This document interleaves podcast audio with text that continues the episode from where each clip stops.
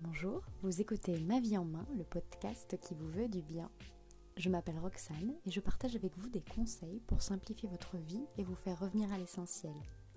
Du désencombrement de votre habitat en passant par vos habitudes de consommation, je souhaite que vous retrouviez du sens en vous concentrant sur ce qui compte réellement pour vous.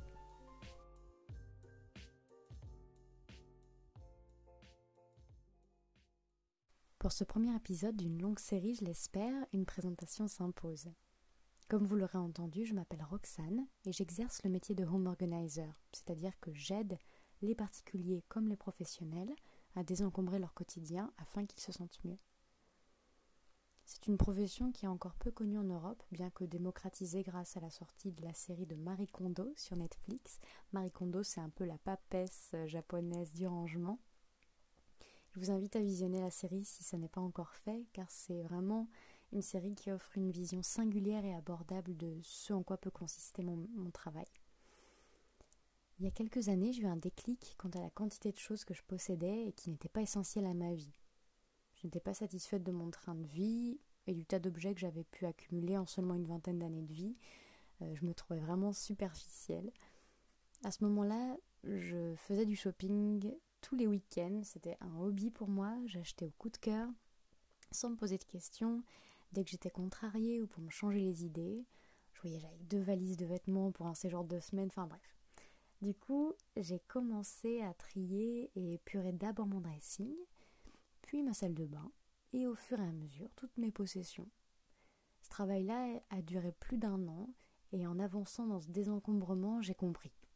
J'ai compris que la rareté des choses que je possédais leur rendait toute leur valeur, qu'en faisant le choix de me séparer de certains objets, j'affirmais finalement ma personnalité, qu'elle avait une valeur singulière, que je pouvais dire non, mais bon, tout ça je l'ai compris petit à petit bien sûr.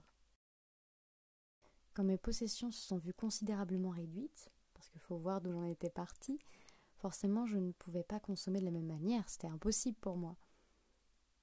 Ce tri s'est étendu numériquement par les photos, les documents, administrativement par les papiers bien sûr, et même dans mes fréquentations, dans ce que je consommais, sur les réseaux sociaux, bien les informations, mes lectures, les programmes, les vidéos. Moins posséder, ou du moins posséder la juste quantité pour ma personne, ce qui me fait me sentir bien, c'était devenu jouissif. Je m'attendais vraiment pas à ce que le tri, que je trouvais déjà salvateur depuis l'enfance, porte ma réflexion aussi loin, plus loin que juste mon dressing, mes photos et ma papeterie. Je ne me suis jamais sentie aussi libre qu'en décidant de garder seulement mes objets fétiches, ceux que j'utilisais vraiment et qui avaient du sens à mes yeux.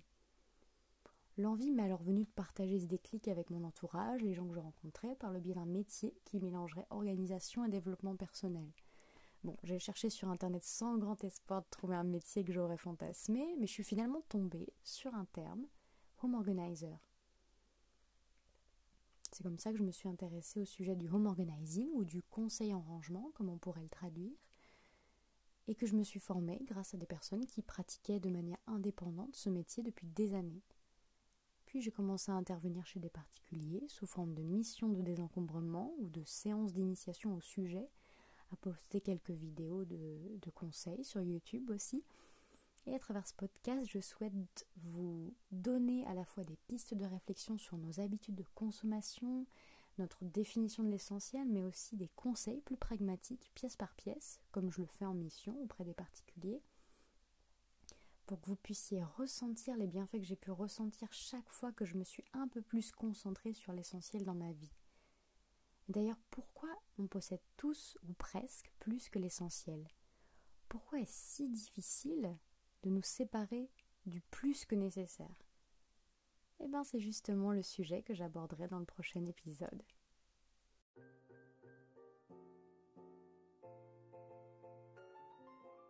Merci d'avoir écouté Ma vie en main. Vous retrouverez les informations relatives au podcast dans la description si cet épisode vous a plu, je vous invite à le partager, à vous abonner via votre plateforme de podcast préférée et à lui attribuer une note maximale.